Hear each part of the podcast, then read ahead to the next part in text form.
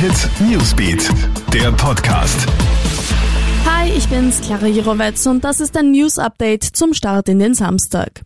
Wieder Wirbel rund um das Postzentrum Hagenbrunn in Niederösterreich. Zuletzt wurden ja 60 von 300 Mitarbeiter positiv auf Covid-19 getestet. Jetzt hilft das Bundesheer am Standort aus. Und nun wurde das Virus auch bei zwei Soldaten, die dort im Einsatz sind, nachgewiesen. Dass sie sich aber im Postverteilerzentrum angesteckt haben, wird vom Bundesheer aufgrund der Infektionszeit ausgeschlossen.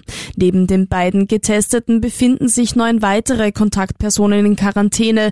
Nächste Woche sollen dann alle Mitarbeiter in Hagenbrunn getestet werden. Mord vor laufender Kamera. In New York soll ein 32-jähriger Mann seinen 72-jährigen Vater erstochen haben, und zwar während einer Videokonferenz auf der Plattform Zoom. Im Chat sollen sich zum Tatzeitpunkt rund 20 Menschen befunden haben. Sie waren es auch, die die Einsatzkräfte gerufen haben. Der 32-jährige mutmaßliche Täter wurde festgenommen. Sein Motiv ist noch unklar. Brasilien entwickelt sich zum neuen Epizentrum der Corona-Krise. Bisher gelten knapp 330.000 Menschen als infiziert. Allein gestern hat es dort mehr als 1000 Corona-Tote gegeben. Insgesamt sind es also bereits über 21.000 Todesopfer. Damit hat Brasilien zahlenmäßig Russland eingeholt. Den höchsten Wert gibt es aber nach wie vor in den USA.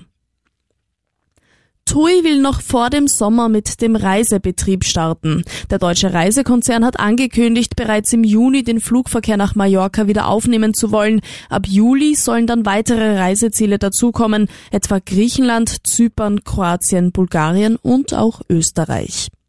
Alle Updates bekommst du stündlich bei uns im Kronehit Newsbeat, aber auch online auf kronehit.at. Ciao und bis bald.